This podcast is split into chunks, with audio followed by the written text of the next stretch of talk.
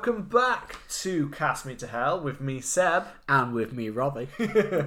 and here we are returning to our must see horror. And this week we are looking for the Antichrist himself. We are. We are looking. We've shaved Robbie's head to check that that 666 is not upon it. That little birth, that little birthmark. It isn't. It's actually located on the bottom of my ball bag. and we can't stop trying to hum along to. Oh mate, we can't even so hit the good. notes. We can't, but it's not going to stop us. Oscar-winning score. It from- is Oscar. and we haven't even said the film yet, but you should have guessed it by now. It is The Omen from Yeah. 1976. We are back to our must-see horror feature, and we decided we are going to pick on The Omen, um, which is, you know, it's it's a bona fide classic. Um, it's it does have a franchise that we spoke a little bit about. Uh, but we're looking at the original, and um, this this might be controversial to say, um, potentially, but this was actually a first watch for me. really? Yes. You've never seen The I've Omen never before? seen the Omen. Um, I have Wow. this. Do you, I know I've spoke about this a few times on the show, uh, but there's like a there's a moment in your life when you get like your first ever TV in your room, right? Yeah, yeah. And I must have been maybe like 12, 13, and I got my own room and I got a TV. And the reason why this is so important is that I was flicking through. You know, you've got like you've got like that freedom of like I can watch whatever I want. I'm I'm a big boy now. yeah, wait until that late night to get all that dirty channel. Yeah, wait until the dirty channels. And Channel Four were doing cursed films yeah. and they did them on like I think it was like Friday night at nine o'clock, and they did Poltergeist, they did The Omen, they did something else, and I watched the episode about The Omen because Yeah. that was talking about the people who had died on it, the you know the curse about it. So all of The Omen I saw was through that. Yeah. And then I ended up uh, watching the remake uh, with I think Liev Schreiber's in it, isn't he? Released on the 6th of June 2006. Oh damn, 666. six six six. They basically, it feels like they made the remake just so they could keep yeah, that release date. that. I mean, it's pretty good marketing. Um, so, th- so actually watching this for the first time was real. Uh, was really good, man. Yeah, Like, I mean, uh, I mean, if you started, I was going to say because the uh, so you'd kind of already seen it because yeah, I mean the remake is literally is It's this. pretty- It's, it's ex- ve- yeah. it's almost exact to this. I, I think maybe there's one or two extra scenes, but apart from that, it mainly I think the mum dies in a different way or gets Yeah. attacked in a different way in the remake. But apart from that, it's basically the same film. yeah, it's very similar. but it does it just doesn't have the I don't it's weird to say that this film like The Exorcist before it there feels like there's a certain kind of serious thriller kind of tone taken with it it feels like it's more of a sophisticated horror in some Yeah. ways you know what I mean it feels like it's taken it's got a classical actors in it kind of like The Exorcist before it you know Gregory Peck was a very big actor of his Yeah. time um, you know and he brings a certain kind of he makes it classy He brings a gravitas. To he it, does. he? You know? That kind of makes it feel like you should take this film more seriously. Whereas if they'd had certain actors, and there were many actors, I don't know, this popped in my head. There were many actors who were cho- who were looked at to star in this, like Roy Scheider Okay. from Jaws, Schneidman. um, Charlton Heston was another one. Uh, you know, and many of those actors at the time, and Dick Van Dyke was even looked at for this film.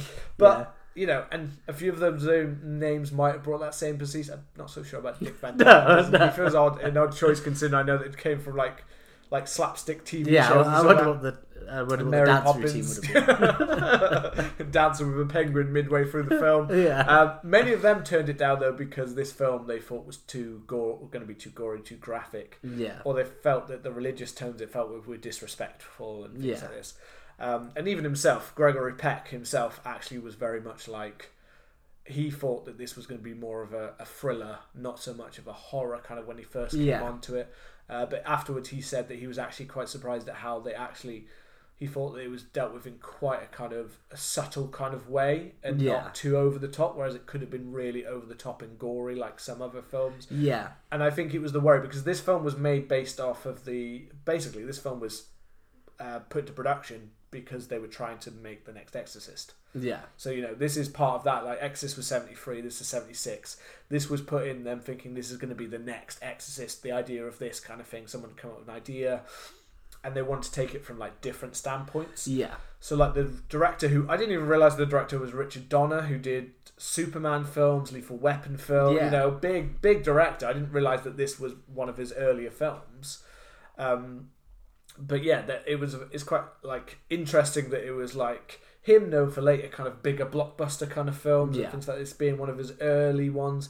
But he actually originally wanted to approach this film in a different way. He didn't want he wanted it to be left as a question as to whether Damien was or wasn't Okay. throughout this whole film, which was quite in, like interesting. But the studio were like, no, it needs to be clear that we're doing this film, and we we need to be clear that he is the Antichrist. Yeah. Because I think mainly because of the ending of this film, they were like what was what was being implied towards the end of the film is kind of something that they were kind of bulking at, going, uh, "No, you we can't leave it ambiguous. otherwise we that's a darker that." film." But he thought that that would have been a better way, and I think that's what Gregory Peck signed on for originally. To link back around to that was that he signed on for the idea of you know, Potential. this thriller, Yeah. not so much of a horror, which it kind of turned a little bit more into. And like I once saw someone describe this film online was, um, and I once desc- I once saw someone say about this film, and I remember when I was younger because I watched this, linking back to what you were talking about, which was being young and watching these films.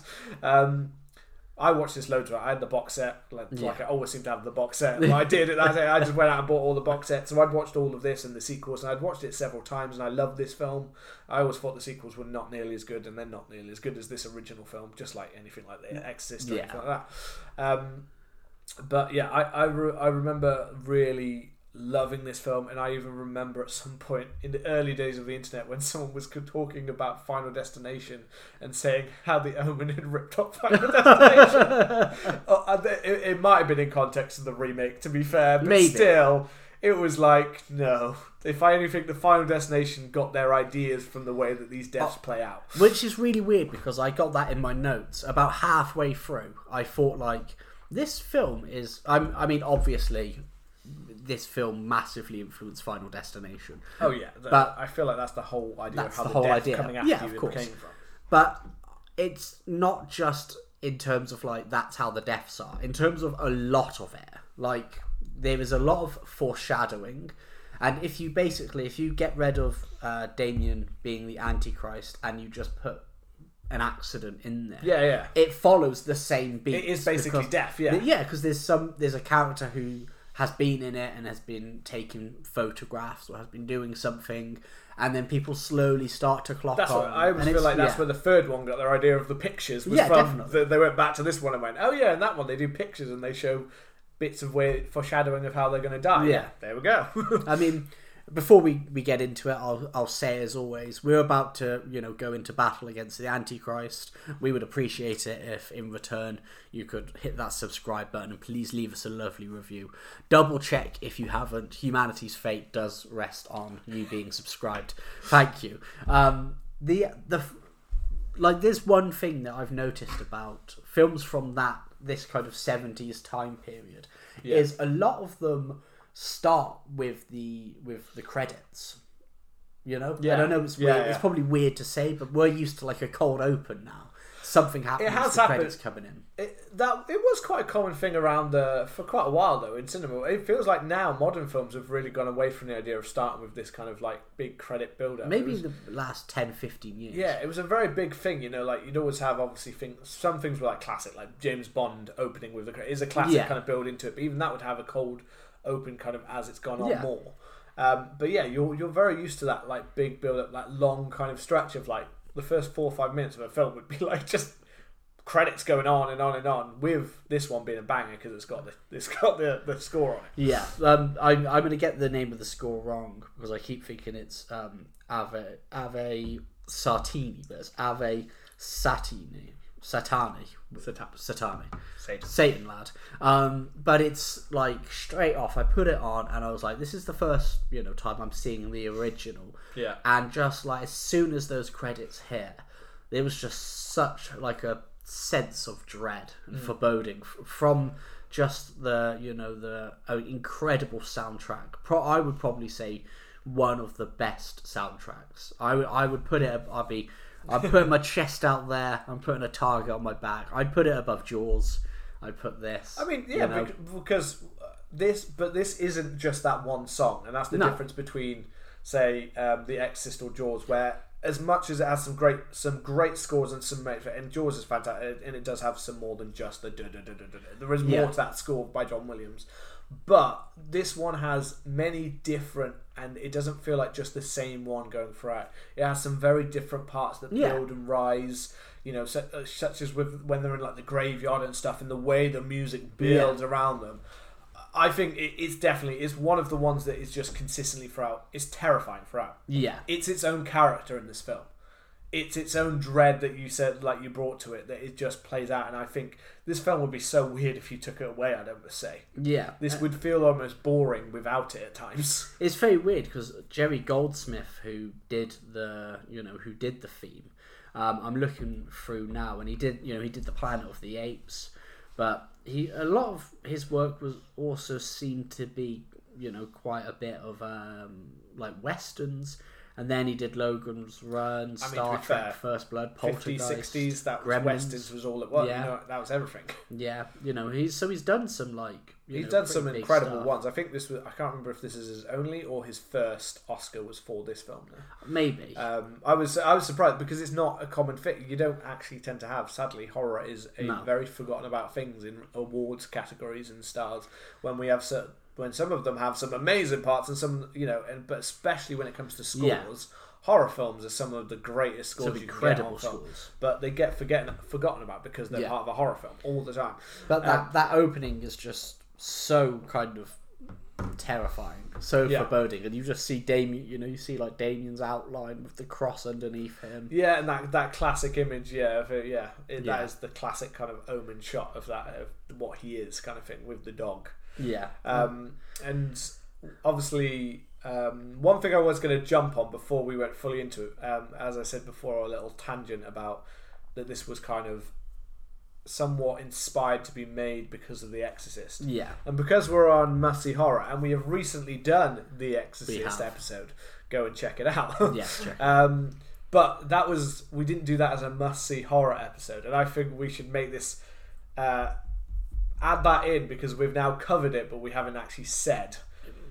So I'm just going to jump for a second and divert onto the Exorcist. But Yeah. Exorcist is Yeah, a must it's a horror, right? Yeah, I, I just wanted that to be cemented in things, so we've cemented that in the yeah, episode. we've, we've done it. Exorcist is a must see horror. We're not going to say anything else about it. That's all. But you know it is, and I feel like um, this film, like The Exorcist, as I said, it has a very kind of um, somewhat slow build, kind of, um, but like I said about thriller, kind of, it feels like you're more about like the character's investigation and following what is kind of happening, and that's kind of like what a lot of The Exorcist was like as well. Yeah. have that kind of you're following a certain character who's trying to find something out, kind of thing. Like yeah, any great and um, the first we obviously open with him being he's off in a different country gregory peck's character yeah, is off in a whole is in i can't remember He's what in country Rome, he's I in. think. yeah yeah that's one he's off in rome and he gets this assignment to come to britain yeah. as the new ambassador for britain for the united states and that's what his job is so he's in he's in a high up position within the united states Well, the very first thing is that uh, to cut in yeah is that you know the uh, he it opens in the hospital, Yeah. and um, his wife has just given birth, but the baby has you know hasn't survived. They've told him, Hmm. um, but instead there is another baby who's been born that I think they say like the mother doesn't want. Or Yeah. Is being given up for adoption, and it, I found it quite funny because they were like, you know, the well, the the new baby even resembles the other one, and I was like, well, it's a baby. It's sorry, mate. they want a child like uh, they, Mostly, Their the- child's dead, so they don't actually even know what their child No. looks like. So that doesn't matter to yeah. them right now. So I think you can you can pass off most babies, I imagine. Um, and they kind of say like it's he says like God sent you a sign, you know. I mean, obviously this film is about the the birth of the Antichrist, you know, but it's very religious heavy, and I think part of the effect is. You know, 1976, people generally tended to be a lot more religious. Yeah. So I think it definitely hit stronger with the Catholic then. Christian kind of, especially in America. Yeah. Definitely. Huge like amount of people that still would have been within that, and in UK as well. Around, Yeah. You know, Around much more religious than we were now. So again, that's kind of adds that kind of what kind of again made this film like The Exorcist a bit controversial because it was hitting Yeah. on those controversial themes of like we're questioning or we're calling out certain things about your religion. like taboos. you yeah. Um, definitely. Um, the film do, kind of doesn't get like fully started until we kind of do get over with. We get like a nice scenes of Damien growing up and Yeah. things like that, and you know, uh, and and what he is, and, and then I think the first one that kind of hits, you don't really get much like. There's not much that you're like, oh, that's kind of. You get a scene when da- uh, Damien's gone missing, so they find Yeah. his little his little uh, bike kind of thing, and, and by the By water, the- but by they the can't ravine, find yeah. him and he's kind of disappeared. And we get some of those kind of scenes. There's nothing too majorly sinister yet, though, with him. No, but I think that's like to show the how because obviously I know that his wife isn't aware, but I think they have said that she's you know she's failed to to carry pregnancies to term before. Yeah. and I think it's to show that they have that kind of like over like not completely overbearing, but that proper protection. Yeah, they are the properly kid. scared and protected. Yeah. I, I think that obviously that's a major thing to play in this film because if you're going to have to have parents who are going to have to question their own child, You have that's to going to be a main, in. yeah, it's going to be a main kind of part within the film. Um, and kind of the big, and I forgot this comes as early as it does because you probably knew about the the birthday scene. Yeah, I knew every- it's such a It classic is a kind fuck of thing. it. It's incredible. Um, but yeah, it, it, this is kind of the first big scene and the first one that raises questions about Yeah. what's going on. Um, when we have our birthday setting and every, you know, a huge one because they they are rich, powerful. Yeah. They've got this huge birthday party, this huge man. They're outside in the middle of their like backyard, which is not really the backyard. It's like a, a yard. It's- it's like yards and yards of area. Like looks Yeah. like in the background you'd spot someone fox hunting. yeah, it's like great grounds, isn't it? Um, yeah, the huge grounds, and um, yeah, so just in the middle, like mum's enjoying time, and it's it's also good the build up because at first you see how much mum is kind of like oh, just like staring at him and want not want to be away from him, and how much she loves him, which I think plays stronger emotionally later when it kind of the turns it takes. yeah, and you see this is where the Rottweiler comes in as well. yeah, You know, you start seeing this like fucking like great like looming Rottweiler. yeah, Just just, like- standing and Just watching standing points. watching. You know. Yeah, um, and then obviously, well, it, it's kind it's, it works so well because it's kind of out of nowhere. Because Yeah. you're just like, oh, we've just seen a montage of him growing up, and now we're just establishing character, you know. And I think for everyone else, and it's what makes us so is just it's suddenly you just hear, you just hear someone like shouting out. Damien. Yeah. Damien, it's all for you, Damien. and then, yeah, it, it's just so shocking that you can see Damien staring up at her, Yeah. and then everyone else starts to stare up at her, and then just the way it just drops, and you just hear the crack and the Ah. smash of the window yeah, behind it's her. fucking incredible. Yeah, it, it's such a, sh- a shocking scene. It's not like gory or graphic necessarily, but No, it's, it's, uh, you it's know, graphic. But it's not graphic, gory, but it's is not it? gory. Like But- you could imagine like this at the time Yeah. being like fucking hell because they they it's not like they pull away from it. Oh no, no, that's what I mean. It's the fact you see the full drop. Like Yeah, it's a, it's an snap. amazing effect as well. The fact that Yeah. they show it and it looks pretty seamless. It doesn't look like you know. There are a lot of ones even around this time where you'd half be expecting. Um, I said to you about um, in the sequel. There's a death with a woman with like raven. Yeah. The only thing that ruins the scene is that an amazing scene. Woman gets her eyes claws out by like ravens and gets hit by a truck, but it's so fake. The second she gets hit by a truck, it's like, and there's the doll. Yeah, And it's really. like, and there's the doll going under the wheel, and there's the doll on the face. It's like it's so obvious. What's effective about this is it does. It's so seamless that it doesn't look No, like it some. doesn't. It doesn't look like they're dropping someone down. Like it looks like she's actually dropped down. It's really well done. yeah, It did make it. Raise, it made me raise some questions, though. I will be honest. I know it's, it's like an iconic scene, and it's so beautifully shot, and it's really kind of shocking, especially as kind of like a first opening kill almost. yeah, But this did make me question, right? Because they uh, and like I said, this is I'm not. I don't really know much about the the franchise. I've seen the, I've seen the remake maybe twice. This is the first time I've seen the I've seen the original. So if people know, you know, let me know the answer. But I don't quite know why she killed herself. Like this is the interesting thing because it makes we know that there are like satanists around um around Damien her dying opens the door for um, far, uh, Miss Bayshill, I think Yeah. her name is, to come in.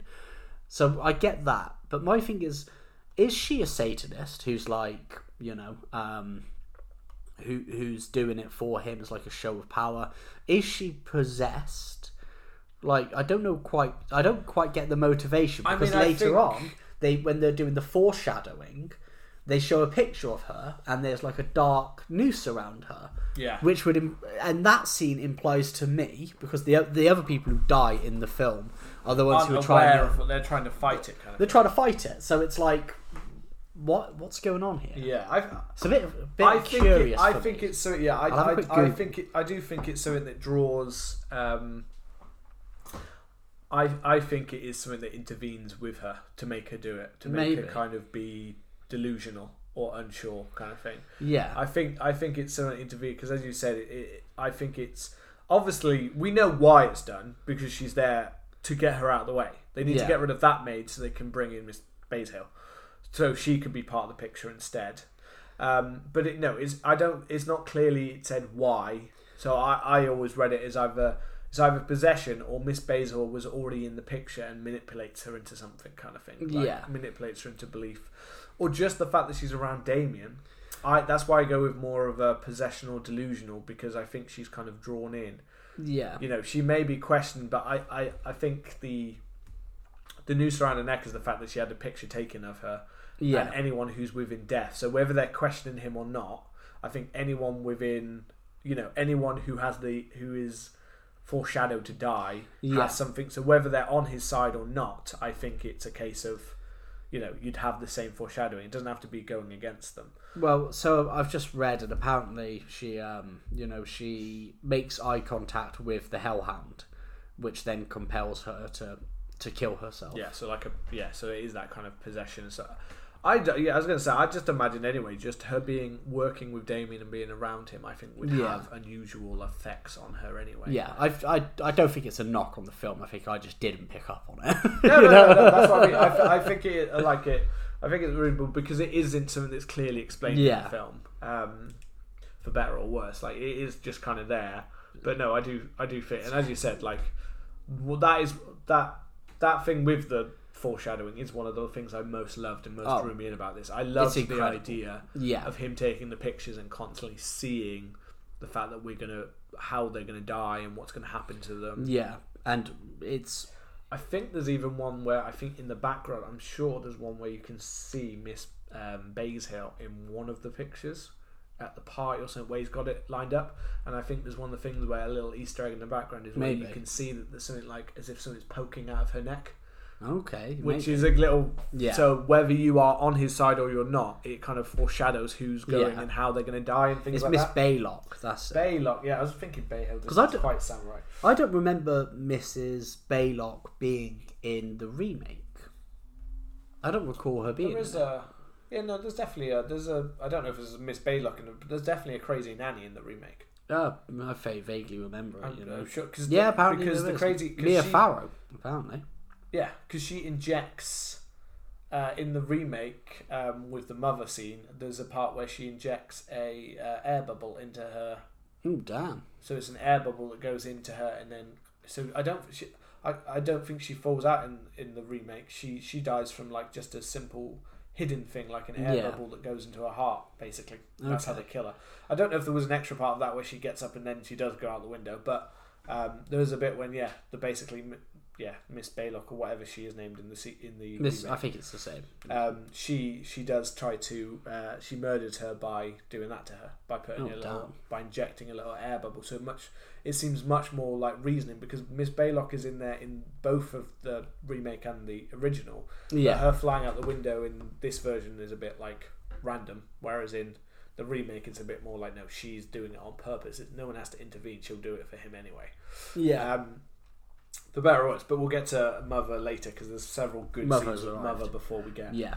um, get that. So that's the first thing that kind of gives a warning. Obviously, introduces the Rottweiler, um, and this is what leads to our introduction to Mrs. Baylock soon afterwards. Yeah, to kind of was gloss so past a fucking couple of ambassador duty kind of scenes and stuff like Yeah. that that we have, because it's a while before. It's a little while before. Um, uh, before Gregory Peck's Robert is um, recognizes things happening. Really, we, Yeah. we have quite a few bits. It does take its on. time, doesn't it? Um, it's not until after the the priests that we get so kind of a real like realization, I think, from him. Um, but he's already he's questioning things, but he's not like onto something until after that. That- Yeah. Until the photographer really comes in and kind of makes it very clear to him. Yeah. like, this is what's happening. We get a scene at a rugby ground, don't you?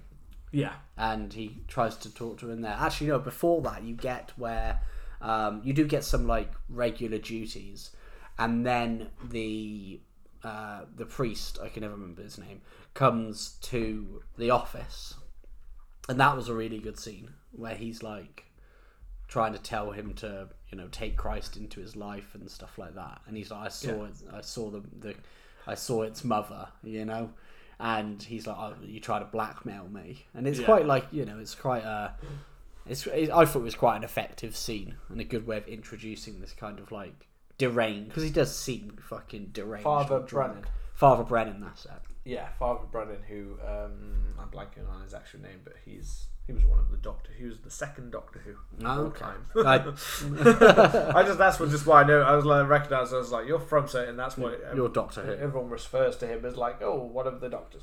Um, so yeah, yeah, no, um, yeah. He he warns. He does have so where he does like we get the new nanny and we know that she's kind of um, willing to go along with Yeah. him because we get the one of the cool scenes we've really shown Damien off as being something up with him or wrong with him yeah. um, is the going to the church for the wedding scene Yes. when he's in the car with the mum, um, which is one of the first scenes when mum starts to go from like enjoying her time with him, maybe not feeling totally connected all the time to him.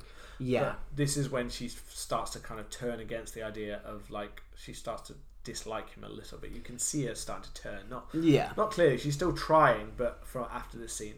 But yeah, when when they pull up and you can see it, you just got this scene where he's just like sat forward and he's just staring as they get closer and closer Yeah. to the church, and you can just see like his attention is being drawn and he can't stop looking at it. I think you even hear some bells go off and he's a little bit like Pranging out. agitating a little bit. Yeah. But yeah, literally when they get outside and like one of the guys comes down to be like, "Oh, hello, ambassador," and suddenly he's just like He fucking starts pragging out, yeah. like screaming, grabbing, scratches his mum's face, grabbing at his mum's face, literally going fucking psycho. And dad just jumps back and like, "Let's go straight off." Like, uh, yeah, it, it's one of those first scenes where you get that, and then when they get back to the house, it's also one of those first scenes when you have Miss Baylock kind of trying to be like she gives little things to her mu- to the mother that's Yeah. like basically like trying to imply like you're you're a bad mother for not doing this thing. Mrs. Baylock is such an asshole. She's such a bitch, but like she's perfect as a villain in this. yeah, film. she is. she she's, She's so, so sinister. She is. You hate you. You kind of there's something off from the second she like randomly meets them. Like the second she kind of is just there in the house, Yeah. kind of thing. Um, and then she sa- says about that, and that she, you know, she's like to take him away, and oh, I can, you know, I can help him as if you can't handle him to Well, the mother. She tries to say like um, when before they're going to the church. She's Oh, like, yeah, oh, she does a do- does a like a does a six year old boy because I think he's turning six, isn't Yeah. he? It's like does a does a six year old boy really need to know about this politics or something? And she's like, get him ready and get him into the car. Yeah, you yeah, know? yeah. I, to be honest, I, the main thing I kept it was like, how the hell did they not fire Miss Baylock way sooner? Or swing on her. That's what I mean. Like literally, she, she, from the second they get from after that first meeting when she seems perfectly nice, Yeah, we get she brings a Rottweiler into the house, which he asks her to get rid of, and then several occasions where it's like you still haven't got rid of that dog. Yeah. Um, and also, you brought a dangerous breed of animal to be with our young child because Yeah. you found him outside and Damien likes him. yeah. It's like, yeah. It also in your head going like, Get the XL yeah, bully. Children like dogs all the time, absolutely, of course they do, and children are going to be drawn to him. But that still doesn't mean that in a second he's not going to suddenly go, "I'm going to tear this fucking Yeah. kid's head off." like, Yeah. you know what I mean? Like, um, does that? She's constantly a bitch to the mum. Oh yeah. Constantly like undermines the mum's opinion. To the fact that we get that scene where she literally like get him ready and things like that. Yeah. They just hate each other. So I'm just like in that scene, like literally, you're just there like. If I was them in that power, literally in that scene when she questioned me, I feel like as the rich person, you turn around and go, "Yeah, well, get the fuck out." As the amba- yeah, having, the having that power. house. I will go and find someone else. You can fuck off. well, you'd be how like they you- would save themselves a little bit, maybe if they'd just been like, else, "Get yeah. out." assign, assign me somebody else. Yeah, you know? get me someone else, and then it's just the next Antichrist. Yeah. level. Antichrist are us. Who will? We'll look after your child if they got six six six. Yeah. Fantastic. I did like that though. I like that she was such because yeah, I, I don't really. I mean, I vaguely You want the- something to happen to her. She's that level of bitch. She's that level of bitch, but it kind of it for me it fleshes out like the rest of the world. It gets It you does, yeah. thinking like there's like mistrust because you're thinking, well, this bitch is clearly Satanist, right? Yeah. And then you're thinking, who else? Anyone could be. yeah. Anyone could be around it. Anyone could be involved. Rosemary's Baby. Vibe. and it, it works very well and it also makes Damien's stuff make sense without her character to kind of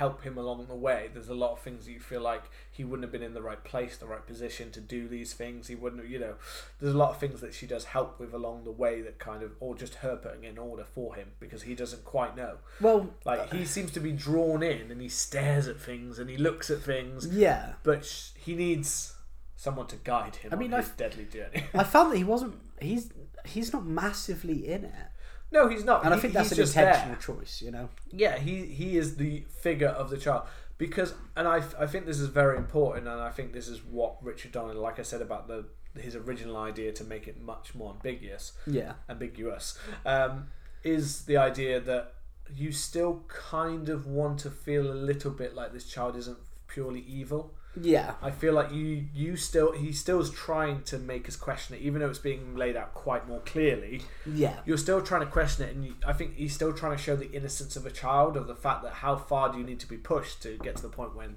you know you start questioning whether your child is the devil and whether Yeah. you should. If this child was a little shit the whole time, Yeah. because even that scene at the church, they kind of give enough reasoning that yeah, a child might get thrown off in this. He might be scared. He might be worried. Yeah. You know, he might be unsure. They give enough of reasoning because I think it is one of those cases, and it's one of these things that they kind of overplay in films that do a similar thing to this. Is that they make him such a shit that you're starting to wonder why the fuck they haven't done something major Yeah. like get this kid out of the way Get earlier. him, get him to a therapist. if he was a little fucker the whole time, I think it makes it way scarier that he is a blank slate Yeah. and that he occasionally just does this like staring or just movements. Whereas if he had been he had been like like the kid in Babadook or something like that, you know what Yeah. I mean?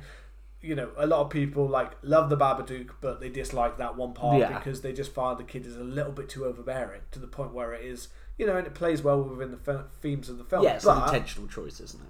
it's intentional, but it is one of those things that I just think if that was the case with this, a lot of people would be a bit more turned off. Like, oh, he's such a little shit. How the fuck haven't you killed him already?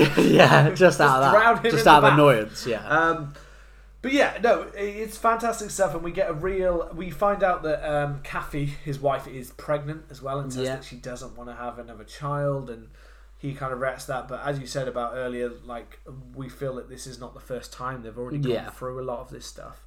Um, and we also get at the same time scenes of Mum trying to. So we have the baboon scene in the in the in the wildlife park.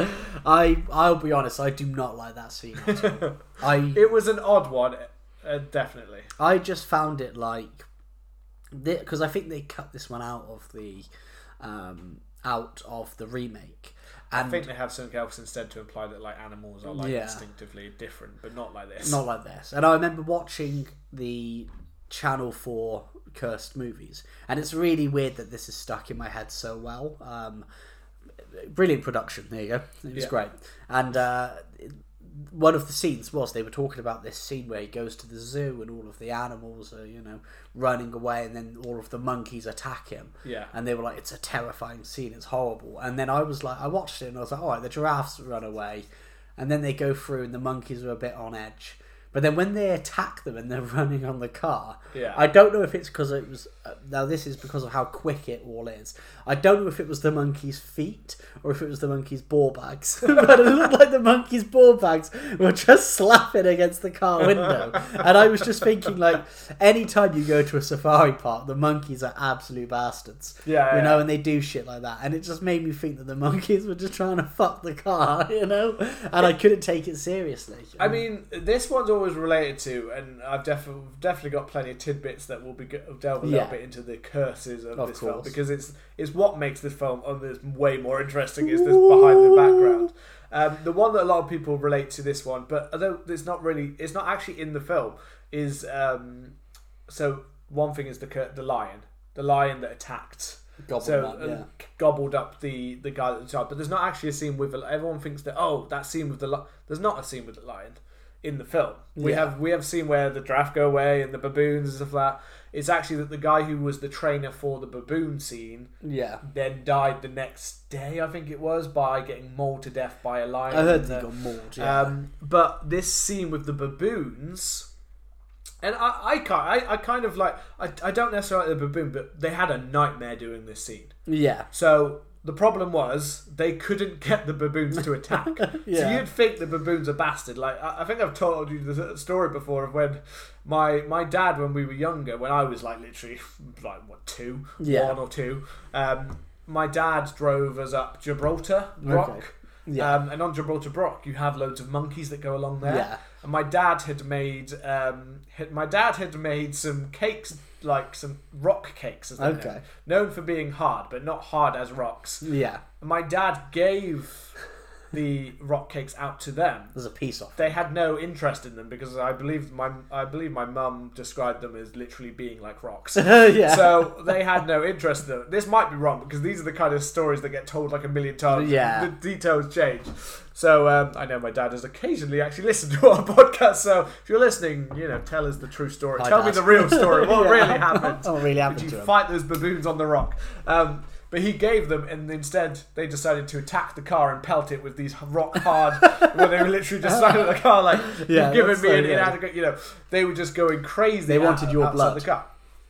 But that is not what Richard Donner, the director, could get them to do in this film, and they tried several different ways. So, first they tried to do something like it, drawing them in, like driving through with, um, with with the, them inside. So they were really inside. So the Yeah. terror that she sees when they actually attack is real, because they didn't know when it was going to go. But it's also because first time they tried to use food, Yeah. they put food around, didn't really interest them.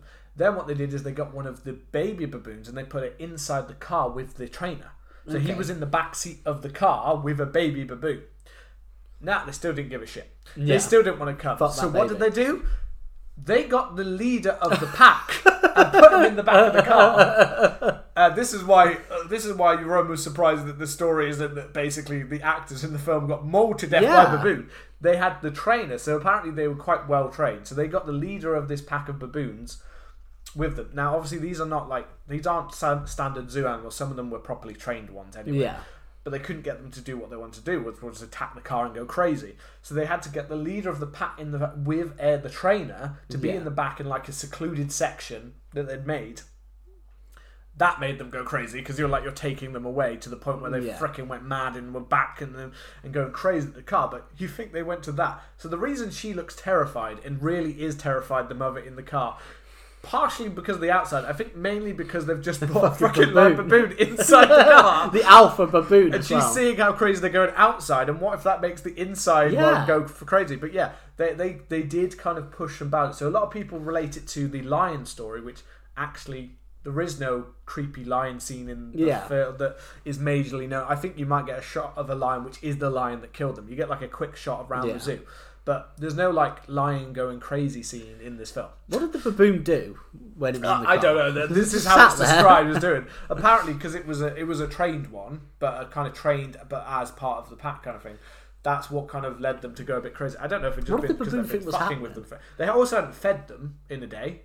Fucking That was hell. part of it. So they also had a starving baboon, I just, just like, like, tearing Damien's face Yeah. off. like, what did the baboon think was going on? Yeah. Like, is the boom like, I don't why know. the lads attacking? I don't know. Like, I was questioning the story, but that's the way it was written. So that's And the way did it's the written on baboon just get out That's on- and I go believe- back? I believe I read that on Bloody Disgusting. So take Fair your enough. question to them. If, it's, I will. if they're if they are incorrect, then feel free to um, at them I will launch an inquiry. um, tell them that they're disgraced. And if you have done that, we will sue you unless you put us on your network. yeah, we, have, we have to be on the network now. Um, yeah, I'll come to that one later. But yeah, that's that's one of the curses within this film, and also a weird a weird scene. But the scene doesn't it doesn't quite play out as menacingly as I think they intended it to. But I think again, I think by it sounds like by that point, Richard Dunn was just like, well, we didn't mo- We've put this much effort, so we're putting it in.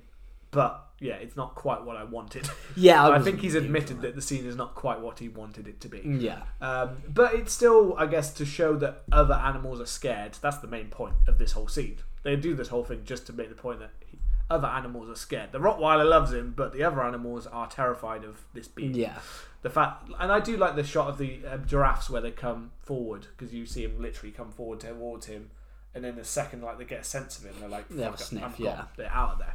And the mum's, re- the, it does add for that mum being a little bit suspicious of Like, like, what's what going on with the fucking going on? kid? Why are we Yeah. getting this?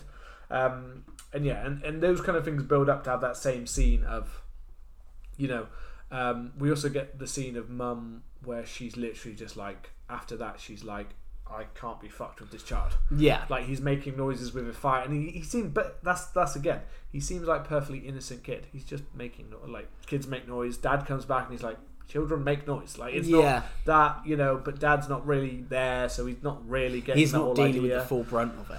And I guess it's that He's not really like, listening to her properly either, so there's a little No. bit of that. There is that because like throughout the film, as this kind of like almost like resentment for between the mum and Damien start to happen. Um, he kind of says uh, like I don't feel I can't remember what exactly she says, but she says something along the lines of like he doesn't feel like he's mine. Yeah, You know, like he doesn't feel like like there's any relation there yeah, yeah. he kind of feels alien and i love that because i i love i always forget the whole setup of like the adopting of the baby i think because it's a film that i've so i've so rarely explored you Yeah, know yeah. that i always forget that the that it is like an adopted baby i always thought it was the birth I'll admit, you know? I, I forgot while I was because I thought. Um, I mean, it, it is kind of it, later on. It does kind of slightly reveal the idea Yeah. of this that, uh, but I always thought it was either accidental switch, like they switched him, yeah um, and the act, their actual son was out there, or they murdered the baby and therefore they switch it on purpose, which is kind of a little bit more of what the twist is later. Yeah, that's they it. imply that their child was actually murdered yeah and this was on purpose to get them in this it's fucking position. rotten isn't it Which is like it's a real, but it's a really interesting twist. It's not played out like a huge twist. They kind of just say it in the middle of a scene, like a quick, like passing comment kind of thing. But he does have a reaction to it when he realizes that they killed my boy, and I'm raising a child that I don't know. I don't know what he is Yeah. or what he is. well, we'll we'll get to that bridge when we cross it man Yeah. because i know we're jumping around We're jumping a little Um, bit. It's it's easy to jump. There are there's certain scenes, but this is all because it's all that build up to like some of these bigger parts. But I think the biggest thing after this that happens. So we, as I said, we we've got the mum. She's doesn't want to have any more kids. She's so getting worn out by Damien and Yeah. by Mrs. Baylock uh, and Miss Baylock and all of these things are just and she just seems depressed. She says she's seeing like a, a doctor and a counsellor and she's Yeah. trying to talk to someone about her and she even says to her husband, I need you to talk to my doctor because I don't want to have any more kids kind of thing and I want like basically I want you to get your dick snipped. yeah get, or something get your like balls we're not off." doing this no more. You know, he he's a little shit, I ain't doing this again. um funny little story about um, vasectomies. I was uh, I, I went you out. had an accidental one. I had an accidental one. Yeah, I went out with um, some some friends of a friend, and this guy has two kids, and he was like, "Oh, I'm gonna, uh, you know, my my wife's been." Uh, my wife wants me to get a vasectomy, but I don't want to not be able to come. And I was like, "What do you think a vasectomy is?" And he thought it was when you completely remove your bollocks and you can never have sex again. Um, so just a little side story. he thought it was a dog like a He thought it dog. become like a eunuch. Yeah, he literally thought he was like a dog get getting their balls chopped off. Yeah, getting yeah. neutered. yeah. Instead of just like the little Instead just incision little- that it is yeah. to change. Yeah, your little snipper tube, whatever it is. You know? I don't know the exact science, so I've gotta be honest with that part. I don't know about the bit about not being a gun, but I know you definitely chopping your nuts off. Yeah. It's just a little incision that stops the uh, flow. Yeah, yeah, it's really funny. But uh, we digress, as you were We saying. my digress. In a pub. So yeah, she asks her husband to chop his nuts off. Yeah. She's like, "Here's that. Here's the. Uh, Here's here's, the the, knife. knife. We're just gonna slice them off now. Yeah. Real nice, nice and smooth. Like a turkey's giblets, you know? and then we ain't gonna have no more babies." yeah. Um, But no, this is around about the same thing because we kind of get two two major things that kind of happen very close to each other. Um, Yeah. We've had obviously to, to kind of gloss past, but the photographer has already introduced himself. He's already been taking pictures. Yeah. He takes a picture. Um, I can't remember where they are off the top of my head now. So So he- some kind of like uh, event, and So he's taking The pictures. first is he's taking them at the. It's really weird because he's taking them at the birthday party first, yeah, so he's there as that first. and then he's taking them as he's kind of coming into his office, Yeah, as Robert Thorne's coming into his office. Then I think he's taking them at the rugby match. that's the one. It's the rugby match because that's when he takes the picture of Father Brennan. Yeah, and you see him go off and develop it, and he notices there's a weird line that seems to be going through Father Yeah. Brennan, um, which is foreshadowing. yes, definitely. um, but around the same time, we get so we get Father Brennan comes back, Yeah, um, sneaks up upon Dad like at, a, at an event and says, "You need to." I need to talk to you. You need to do, just give Yeah. me a few, just give me five minutes. Da, da, da. Um, and Father Brennan's then meeting him by down by like the the I don't know. Is it, I think they're in London, aren't they? So they're, Yeah. they're down by the river. down by the Thames. river. Yeah, Um, he's sat there and he comes to talk to him, and he's telling him all of the stuff about your son and your your son is uh, the devil, you know, Yeah. and, and you need to go, you need to go back and you need to go and talk to them about this. You need to go back to Rome. You need to go and find out Yeah. about this. You need to talk to I think it's Father Soletto or something like that, something like that. Um, you need to go and do these things. no, he's um, got he's got a really, really weird name. Um, I'm gonna try and find it now, but it's like a very, very strange name. I was gonna say I had it up a second ago. It was it's Doc. Father Spiletta. No, it's not Father. Oh, no, that's the that's the hospital chaplain. That's the hospital chaplain. Yeah. The, The, oh, the- you mean the one we talked to later when he goes to Rome? yeah, the doctor. Yeah, yeah, yeah. I can't remember. I can't find his name right now, but it is like they just won't give him a name. But it's a it's a really weird name. Because Father Spiletta is the one that gets burned in the fire. Yeah, he's the one who gets burned in the fire, but they just have they man. They, I just cannot find this name. They've just got him as Carl Bugenhagen. That's it, Carl Doctor Bugenhagen. Doctor Bugenhagen. Yeah. yeah, They were, a little ramble to try and find the name. Um, but at the same time, we have this scene is also when we get the classic. Yeah. Mum is in the house decorating, yes. and we get uh, Miss Baylock, the ult- the ultimate bitch that she is. She's such a bitch. um, having him playing around, and as Mum starts to go up onto the ladder, that's when Miss Baylock goes, "Oh, it'd be a good time to let you just roll through." Yeah. So you can see what she's doing. She's aware. She knows what's happening. She sees, goes back in, and then opens the door for him, and she just you can see it purely, and it, it's she's great in the character because you can just see on her face everything you need to know. She doesn't say anything. but Yeah. Everything she needs to know. You know she's aware, and you know what she's doing, and the look on her face, and she's just like, "Let him go." yeah. and then off he goes in his little thing, making you, you know, again, like anytime you see a kid on something like that, it, it's not good. You know, just like in The Shining, Yeah. like the there's always it makes you unsettled, but this is the ultimate one of those. The going past, mum's putting up a hanging basket over the Yeah. top of the thing, and then smacks it off. And then what does Damien do? He just clings on, just stares at her. He just Yeah. stares. He doesn't try to grab or things like that. No. He just sits and stares at her His mum is trying to hold on and then falls and falls directly onto her stomach because th- there had been questions about whether or whether they're not going to have an abortion uh, and this cements it because the father says what the father Brennan says one of the things he says he says the order in which things are going to happen to him. Yeah. he says they'll get rid of your your son your other son I Yeah. think it is or your other child um, and he, he says that they will get rid of your wife and they said that then when it's time they will get rid of you Yeah. uh, once you've got the power, once he's got all of your power, he once he's able to take all of your power, he will. He will. take, In, he will. He will inherit every. Once he's. Yeah. Once And he's sure he'll inherit- he'll yeah. inherit everything Yeah. of yours, he'll take you. yeah, and and that's the that's what we get. So we get the first part of that with "I'll take your child away" kind of thing. Yeah. Um, I'm not quite sure if that happens. Exact. I think Father Brennan actually mentioned that the first time he saw him at the the rugby match. or So when he sees him Yeah. earlier, I think is when he actually says the order of which things will happen, which is what makes the dad go, "What are you on about? You're talking about like my wife's going to be hurt or die or something like that. Yeah, I'm not going to talk to you." I think at the time he's not aware that she's pregnant. Yeah, I think so. That's why he's he's confused by what he's saying about that because he says your other child will be die or your actual child will die. Yeah. and that's why it's kind of. And I think even for the audience, it's a bit like, do you mean the other, the one that's already died, or do you Yeah. mean and I think it's meant to be the the boy that is living in her stomach right now, but not anymore because she smushes him. Yeah. Uh, but Mummy's alive after this, but yeah, uh, he leaves Father Brennan, and then before we find out that Mummy's alive, we get the Father Brennan scene. which Father is Brennan's death is incredible. The whole build up to it is class. The second he leaves Father yeah. and he starts walking, the trees start blowing, the wind starts picking up, and then we get the Score lightning. starts building. And this, I feel, uh, this is one of my favorite ever, like because it is so dramatic. It's so Yeah. almost over the top. The amount of shit that happens around It's, him. it very is. Things fly through the air. The wind is blowing. Lightning just keeps striking all around him. Yeah.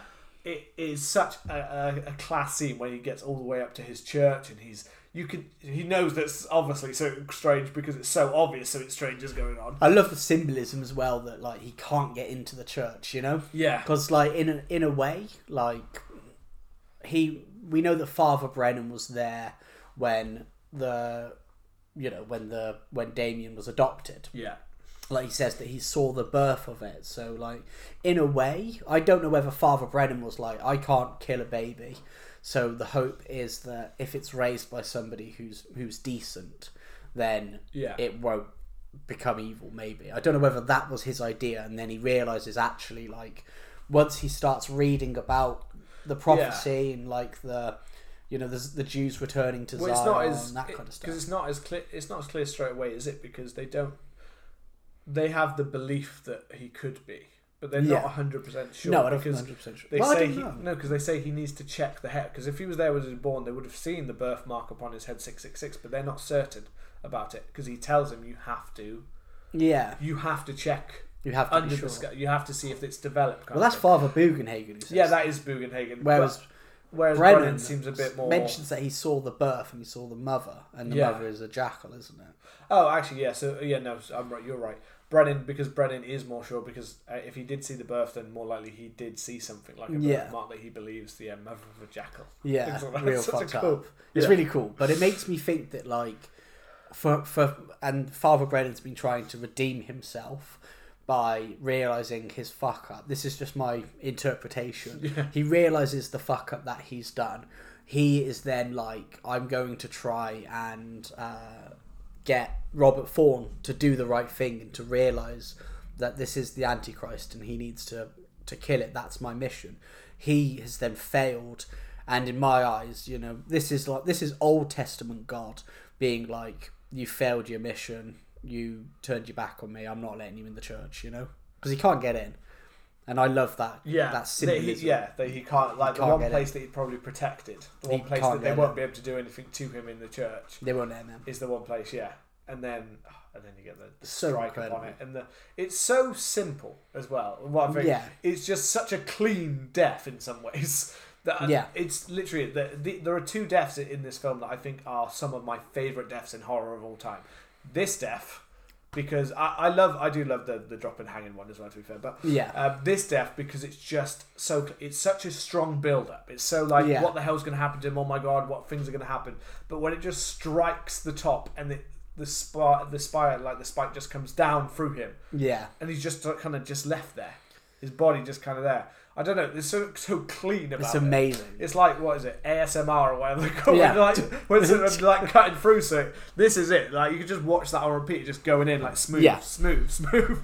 It's brilliantly done, man. And then I think like this is where I Patrick Troughton, his name. I just Patrick remembered his. Patrick Troughton, and his and yeah, he's he's great in the few scenes he gets as it because the the the dread that he has without yeah, coming across. intensity. This is a very easy role as well. I will say, like I was actually impressed by one thing that I remembered because this is one when you revisit some of these roles and you don't you forget how cheesy the role of the father who's trying to tell Yeah. you the priest that's trying to tell you it's a very easy role for a lot of actors to ham up crazy. yeah, definitely. And I just think again he plays it so nicely straight. He seems like someone who is literally concerned, not someone who's like, "You've got to do this." The to father-" do It's so easy to overblow it, and everything in this film I feel is much more subtle than that. Yeah. Whereas a lot of other ones do make it seem so much like a big show.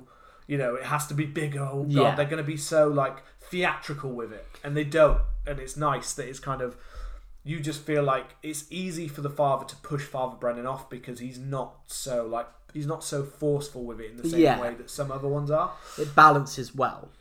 Um, and then yes, uh, followed by this we get Mum is in hospital and she's you know she's Yeah. better. She's okay. She's alive, but the baby is gone. Yeah. Um, Rip, baby. And yeah, things start to move a little bit. We're just on the priest scene as well, because this is when the um, the I think you really start to kind of notice the uh, the oh fuck my brain's gone. This is when you start to notice what Final Destination took from the film, because after you know he goes and we do get a lot of foreshadowing. You know we see him. We see the photographer in the red room before, and he's do he's taking the pic. You know, he's he's like sorting the pictures, and you can see like the the shadow on the priest and stuff. Yeah, yeah, you can see the the line that's going through his back through the his like through, through him, him basically. Yeah, and getting closer. And then when you uh, when Robert Thorne sees that on the front of a newspaper, which is quite funny to think that would be on a newspaper. yeah, that's right. The de- just the way he's just there. just a dead body on the front of a newspaper. I think that's after he's visited, like after he's seen his his wife in hospital because he has the paper. Yeah. I think there then. And then he goes and uh, you know he speaks. The photographer calls him, says it's about the priest, and then he shows him the the pictures of. Uh, you know, of the priest with the shadow in him, the nanny Former with the noose, the nanny, yeah. and then uh, His own picture as well. his own picture with like his head A kind line of, across a line his across neck, his yeah. head and it is it's this element of like great foreshadowing of the deaths Hmm. but i just think like narrative like structurally it seems that final destination does this thing of like you have uh, you have the opening with the big accident, and then you have the people reeling with, like, dealing with the, Yeah. the fall. You have a couple of deaths, and then one person starts to notice the foreshadowing. Foreshadow- and they go back and find that link. Yeah. They always find like they foreshadow their death as well. Like, oh, this is what happens to me, and it, it just feels like you can see the influence. yeah, you can see that it was totally taken, totally taken from there. It is, it's, it's interesting, and it's not a knock against Final Destination. No. every horror film is ripped off. At least they kind of took the interest, one Yeah. of the most interesting parts of this film, and played it in without having to play up the religious part so much Yeah. anymore. Um, is what made Final Destination kind of great is the fact that it's just a silent death stalker kind of thing, which Yeah. is what this film is though, because it's not like we have Damien. Like you No. don't see Damien run on top of the church roof and throw a spike down for him, or you know what I mean, or like throw a plate glass window at someone's head. Yeah, and it, make, it always makes me wonder until the very end, where like how much does Damien know? Like, does he? Does Damien know he's the I Antichrist feel like from the looks, point? it feels like he's somewhat aware, but in a kind of it's it, it's kind of that odd like he's such a young child that he may not be like almost as if he fully doesn't understand. Yeah. yet, but he knows something like he's thinking about someone or something like that. That's what they always tend to imply. Like he's thinking about me. He's got his mind on me. You know. So he is like fixated on someone, like he knows the people that are his enemies or something like that. But Yeah. he doesn't really understand what he's doing. But whether it's him or whether it's someone on his behalf, like you know, like a again like a deaf character on his behalf. That's what I think. That's why in this first one, in the sequels, it's much more like aware that he is aware. Yeah. But in this one, it's like, do you know? Are you a little? Are you a, actually like just a demon in there? Like, are, Yeah. are you fully aware of what's happening? Um, but it's much harder to know. And much better for the film, I think, that you don't know. That it's so mysterious as to what he understands and what he doesn't. yeah, Um, it's better to feel that empathy a little bit for him in some way that you don't understand. and it goes in with the journey of like Robert Thorne trying to discover. Well, there's something up with him, but Yeah. is he actually the Antichrist? Well, it is kind of that because at the same time, it's kind of like the Miss Baylock. There's like there's that idea that like is she influencing things? Yeah. Is she doing something? Is she more of that? There's many ways that you could like read into it, but as I said, they do they make it clear enough that he is the you know he is what he is that Yeah. they're saying. Um, but whether he understands that is a completely different question. Um, kind of jumping to the next. I think after the after they've spoken, the next obviously major thing before they head off and go on their travels to really, the main thing that makes him truly question is the death of his wife. Yeah, That's the main thing that makes him go, well, this is what's kind of been played This out. is what they've said, yeah. said. And there's already been more than enough weird things happening. Um, and yeah, the the death the death of um, is is effective. But do- Um, do you get the Mrs. grave before? Mrs. Baylock comes. Think you no, the the grave the grave scene's in the country because they have to go and find because that's the that's the burial of his son. Yeah, and I'm sure because That's I, in that's in that's in where they that's in Rome. yeah, because I've got my you know I've got my uh, my notes as the you know the sure. graveyard No, I think the, the, they the graveyard's over in another country. yeah because I first thing. That's one of the first things they do when they're over in Rome. Yeah, because I'm sure what happens is they go to they have the the scene with the photographer and Robert Thorne in the priest's house, Yeah. you know, and then they they're like, okay, we need to go to Rome to see the hospital records. Um, they go to they go to Rome. They find out that the you know the there was a fire, it burnt it, and the the priest is in this monastery. They go there. The priest is fucked, um, for lack of a better word, and then he writes the, the name of the old tomb on there. And I'm sure that happens Before the death. before the death. I'm pretty sure because you get like you get the scene in you get a really cool scene in in the graveyard, and then I think when he gets back, I you know Oh yeah, no. Yeah. yeah. It is. I'm, I'm, I'm mixing it around because Yeah. yeah. I guess it would be a bit weird for him to just go off the second his wife dies. yeah because I think that yeah his his wife dies Because he, and he's just 'cause like, he oh, tries to call her, doesn't he? He tries to Yeah. say that she needs to leave before he leaves. It's also a bit weird that his wife, but yeah. But isn't she? I swear she's in the hospital. She's definitely in the hospital. I swear she's in the hospital before he goes, though. I'm I I thought he was in can't hospital. exactly remember. I think she, yeah, I think she falls, and around the same time that he has the the premonition. Well, I say premonitions, but the the the photog- the photograph scene. You know, I think that happens before, and then he, you know, he he Yeah, starts I, I to go. think it's there. implied that she's in the hospital for a little while. Yeah, Yeah. I like the I like the idea. the Of, songs I've got there, it's very unclear at what point she does because it talks about it and then it talks about it like Yeah, it jumps, doesn't and it? like he's gone. Very unclear. And I'm trying to now in my head go, wait, where is Yeah. it? It's hard once you've like lost track of that part to get it back in order. Uh, Yeah. But anyway, yeah. Anyway, um, yeah. So you're right. We do have the graveyard and and the stuff that happens in Yeah. Rome where we find out about the hospital fire from Father Spoleto or whatever it was. Spoleto, yeah. Yeah, Spoleto. But the Um, hospital fire, fire is quite cool, you know. Yeah. I love the idea that it's like all of these dark forces against them. It just went really dark in the room. As I said that. just said that. We've got our oh, own. oh no, Oh no, Yeah, it's going here. down. yeah. But I love that kind of like the it, it is. It's just this these seemingly strange events. You know, like the fi- like Damien's born, and then the fire has destroyed it. It's killed all the people on staff apart from the father. Yeah. All the records are gone. They're like, where you know, oh. sure, not the whole hospital. And they're like, yeah, it started in the you know in the maternity ward or Yeah, something yeah. like that. You Yeah. know, and it's just like And all of that was destroyed, especially the records. And Spoleto was uh, was fucked up. terribly burned. Like you see him, like his face, like just all fucked. Yeah. Like his eyes are like kind of moving about a little bit. It's one kind of a eyes- weird one. yeah.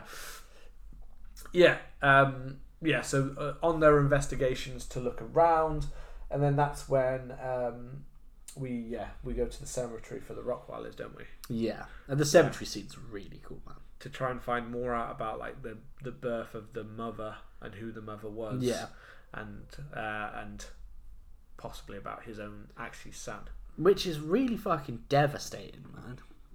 You know, it's really fucking like the whole scene is great. It's this old like Italian graveyard where everything's overgrown, the tombstones are all weathered. It's it's a really cool like it's a really cool scene. I feel like it was shot on a, like a set kind of thing. Yeah. Like, you can kind of tell it's not really like the outside. It's kind of a big set, but it's a really cool like set, cool like looking cer- cemetery. Yeah. It's like really nicely shot, like dark and a bit misty. yeah. like as they're searching around and as they go into the grave and obviously the effect of having that when you know they find like a jackal carcass Yeah. in the grave it's just such a weird thing in your head to think like this is like a child that was born of this It's fucking weird. creature How did the jackal get pregnant? yeah Someone fuck Who's it? banging the, No, the he's devil, banging the the devil devil banging it Uh, Maybe, maybe. you know he's half some of them say that he's like a jackal creature like Yeah. a half jackal creature Go to town on a jackal. but it's it is but I think the scene with the Rottweiler, this when the three Rottweilers appear, Yeah. is just it's a terrifying scene. I think they are so like, uh, you know, you can see the look on their face. They're getting attacked and bitten. you almost think that they're fucked. kind Yeah. You think like, how the hell are you going to fight these off? They're trying to kill you. Um, I think partially is like partially because Robert can't he can't die yet. Yeah, that's it. I think that's why the bit he's not destined. This isn't his time, kind of thing. There is Yeah. a little bit of that fate and destiny into it all, in the fact that Damien still needs him for a little while longer, yeah. and I guess they've already foreshadowed what will happen to the To- photographer. Yeah, so- dog rips his head yeah. off. Yeah. it could be, but uh, I think that's part of the reason that they're actually managed to fight off and escape the dogs. yeah. Um, I do know that on the actual make it like for the film that the actual trainer of it got quite severely like badly mauled. Mate, cursed film. Yeah, he got quite badly by them because they couldn't quite. He got they managed to get through the the suit, the special suit, God. and managed to maul. Like he got quite badly attacked by it. So that's another one of those with the dogs that he couldn't quite control them from the the scene, whether it was this scene or a other scene. But I know on the film that yeah, bad thing with the Rottweilers.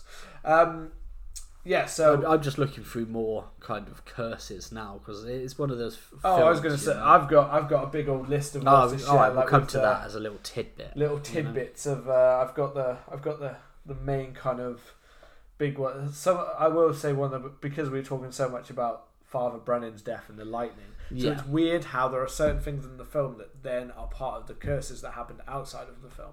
Yeah. So a lot of them relate. So so there's obvious ones like um, like before um, Robert's. Um, why am I blanking on the actor's name? What's his name? Rob- uh, Gregory Robert Peck. Ford, Gregory, Gregory Peck, Peck. yeah. So before he joined the film, his actual son committed Uh, suicide. yeah, I heard about this. um, and the reason he took the film was because his own publisher was trying to like, uh, you know, PR was trying to get him to kind of get back into doing something because he was a bit lost. So they Yeah. were like, "Why don't you do this?" It's a bit of an odd film to be like, "Hey, do this about the film where you're going to try and kill your son." Um, Yeah. But they were trying to get him back into acting, kind of to get his head out of it. So he had he'd already kind of retired a little bit yeah. he decided to take this on because he found it interesting as like a thriller. But um, but in terms of the the light, so when he was on the way, the, the Gregory Peck was involved in two plane ones where they got hit by lightning. Okay. Um, so the first one, he was on a flight, which was when he was first going to see about the film, Okay. and his plane got hit by lightning. Now, a plane getting hit by lightning is not actually. It sounds like terrifying, but it's actually quite a common thing for planes to get hit by lightning. Okay. They're up there in the sky I'll doing trust things. you on that. It happens apparently a lot. It's not a very uncommon thing. The also the um, the writer of the film also was in another plane that was hit around the same time Yeah. by lightning, um, and then Gregory Peck, when he was meant to be coming for his beginning to begin filming, um, he was meant to be on a plane um, that he didn't end up taking for whatever reason because of some scheduling conflict. He couldn't take it at that time. That plane ended up crashing and killing Yeah. everyone on board. I heard about that one. But the creepy part of it is not that; it's the fact that he the the plane crashed kind of kind of in the middle of a rural kind of part, Yeah. And it crashed. And part of the crash, it hit several things along the way. One of which was a truck that it killed and killed like well everyone in the Yeah. truck. Um, and inside the truck were three of the pilot's family members Mm, Wow. from the, that plane Yeah. which is just a weird. Very like, weird What are the chances of all the things of someone's flying a plane and the plane that goes down has your own family members in the Yeah. thing that you crash into? It's really weird. It's really like it's a really creepy, creepy one. Yeah. Um, but yeah, so and again, all related to things like that they're related back to like lightning that they think Yeah. get hit by lightning, and that's what partially that someone said was something to do with the engine failing. Um, but yeah, it's weird. Gregory Peck had all these close things like that were trying to tell him members not to do it, yeah. like not to be part of this, um, which is a, a really a really odd one. Um, and yeah. I've got a few others, but I think there's one to do with the head chopping that we'll come back to later Yeah. when we get to the to the head chopping, I was trying to get my stance of where I was in the film because now I'm all thrown off as to where I am in this film. I, I was so enthralled. the jackal carcass and the child um, and the and the child's skeleton with a shattered skull. Which so again, gruesome. which in, implies how the child was killed. Yeah. Imagine that, like a newborn baby. It wouldn't be hard to kill a newborn baby. No. Could have smothered it. Could have, you know, something simple. You know, I'm now talking about how to chil- kill Yeah, children. yeah, which give you advice. was- yeah. But a shattered skull. So as in they had to literally like they felt There's like they had brutality to brain the to it, baby isn't just there? to kill him. Like, And it makes you wonder, just like that's the thing about this film is there's so many sinister forces at play. You know that it just makes you think like, were people were the people working at this hospital Satanists? Like, who who? It just it sows that distrust, you know, of Yeah. somebody around would have just done this. You know, Yeah, it it's such a I don't know. It, it, it's a brute, but it, it and it's not like it's not hugely. I don't think it's played up too like clear like kind of thing. Yeah. It's- When they uh, have a talk about it, like the photographer and him talk about it, and it makes it very clear, like your son was definitely, you know, that was your son was definitely murdered, kind of thing. yeah. I Um, think it just kind of says they killed him. yeah, And then the well, dog's as I said, you can see the little skull with broken fragments upon it, kind of thing. So Yeah. it's kind of a, it, it, it's a horrible kind of scene, and it's that part when you see this is the main scene when you change him going from someone who's searching for ways maybe to help his son, that turns from someone to help his son to suddenly like, I need to get away from this person, and I need Yeah. to get my wife away from it, which is when he makes the call, phone call to London, which is then followed, mm, get myself back on track, which is then followed by Mrs. Baylock appearing at the uh, at the hospital Yeah. on the same time that when he's calling his wife to do that, it's also when we get the whole with um, what's his name, the uh, Ber- Carl Berhagen, Yeah, Ber- Bugenhagen. Bergen- Bugenhagen, and they've had the whole seven daggers. Well, when he phones, that's when you know Mrs. Baylor throws her out the window, Yeah, which is a like I said. I we don't actually see her do that. We see her there with her in a creepy kind of scene where she's kind of lording over her when she's not well, and then we kind of just see her smashing out the window. yeah, but we it's kind of just see like, oh, there she is, and she goes right through the top of the van, and you Yeah. can see a bloody corpse on the inside. It's a, it's a cool, it's a cool scene. yeah, it's very cool, man. Um, and I think, yeah, the next, uh, as you said, that's when we get the as well. We also have just had the explanation of the the seven daggers to which kill Damien on the hol. It needs to be on hallowed ground. Yeah, It needs to be in a church or a sacred place. Um, it needs to be there that the you know, and it has to be committed. And Thorn refuses to do it. and it has to be done. I always thought that it was he has to just kill him in the church, but it's also that he has to use the knives to make a cross. Yeah. which is which An adds like a sinister brutal, yeah. like. Not just you have to kill something that you've raised, but you have to also like mutilate it. Yeah, you, You have know? to. Yeah, like as if to destroy the soul, to get rid. You know, the Yeah. soul, but to destroy any remnants of the evil. Well, that's what he says. The it, yeah. first, you know, the first knife gets rid of the physical life, and Yeah. then the the other ones get rid of the It's like you get. It's all right, mate. You you just have to kill your child, you just have to kill You mutilate can your, kill him, your child. It's and then fine. yeah, the first one's gonna kill him, and then after that, it's fine. All you have to do, just imagine it like arts and crafts. Yeah. you just got to then lay him out in a pretty form. It's got to Yeah. be in a cross. Uh, you have to stab it through his hands, his feet. Yeah, it's you know, brutal. one through his head, things like that. You know, Uh, but it's it's easy because It's he's already fine. dead. He's been dead ages ago. You know, so that makes it easier to mutilate your child because you've already killed him. Yeah, it's. I always thought Bugenhagen would would have died. You know. Yeah, because he's so you know he's got such a clear agenda against it. Yeah. He know he has the knowledge. He would have been the easiest one. They wouldn't get as far as they get if it wasn't for Bugenhagen. Bugenhagen. If they if Damien had done his job and off Bugenhagen, it'd be like. Right, we ain't got anyone to talk to. We, we don't know what to Yeah, do we're fine. I don't know whether do? it's We just 'cause throw him out a window. Well, yeah, I don't know whether it's because he's hiding in Israel. You know, like he's he's kind of living in hiding. Is it because he's in a more sacred place though? Maybe. Because he's hiding in there, and they can't get. We've already got the idea that we he can't get inside a church. You're protected. Yeah. Inside a sacred temple or a sacred place. and he's in the old ruins of that. Yeah, place, I think you're protected in those. Like they can't get to you. That's why it's basically like just live in a church. Yeah, just, Just live in a church and you'll be fine. Yeah. Um, but this is obviously this then follows by probably my favorite death in the film and one of my favorite ever, and definitely the most final destination Yeah. death that we get, um, which is when Thorn refuses and Keith is like, "No, I'm going to do it," and he throws the Thorn throws the daggers away. I'm not doing that. I'm not Yeah. killing my son, which is the you know the thing to do. Really, Yeah, it's the think that- rational thing, It's the it? rational thing to do because this takes a lot of belief to make you believe you have to do this. Well, at this point, they haven't mentioned this- about they haven't he hasn't uh, shaved well, he hasn't cut the hair seen Yeah, so he mark. doesn't actually see it. Yeah. So the photographer's just like, nah, I'm just gonna go kill your kid. I'm just Like, gonna go kill your kid, and that's what I mean. It takes a lot, but uh, the the the shaving of the head definitely is like the final thing that helps him to Yeah. know it. But oddly enough, it's Keith, the photographer. His his his action here, his death is almost the extra thing that helps him realize that okay, right, this is completely fucked. Like Yeah. he says he's about to kill my son, and this leads to his death. I need to, like, he wasn't going to take the daggers, and now he's dead. It's like, I will take the daggers. So it's such a final destination you want this because before you see Keith run off to go and get the the daggers, Yeah.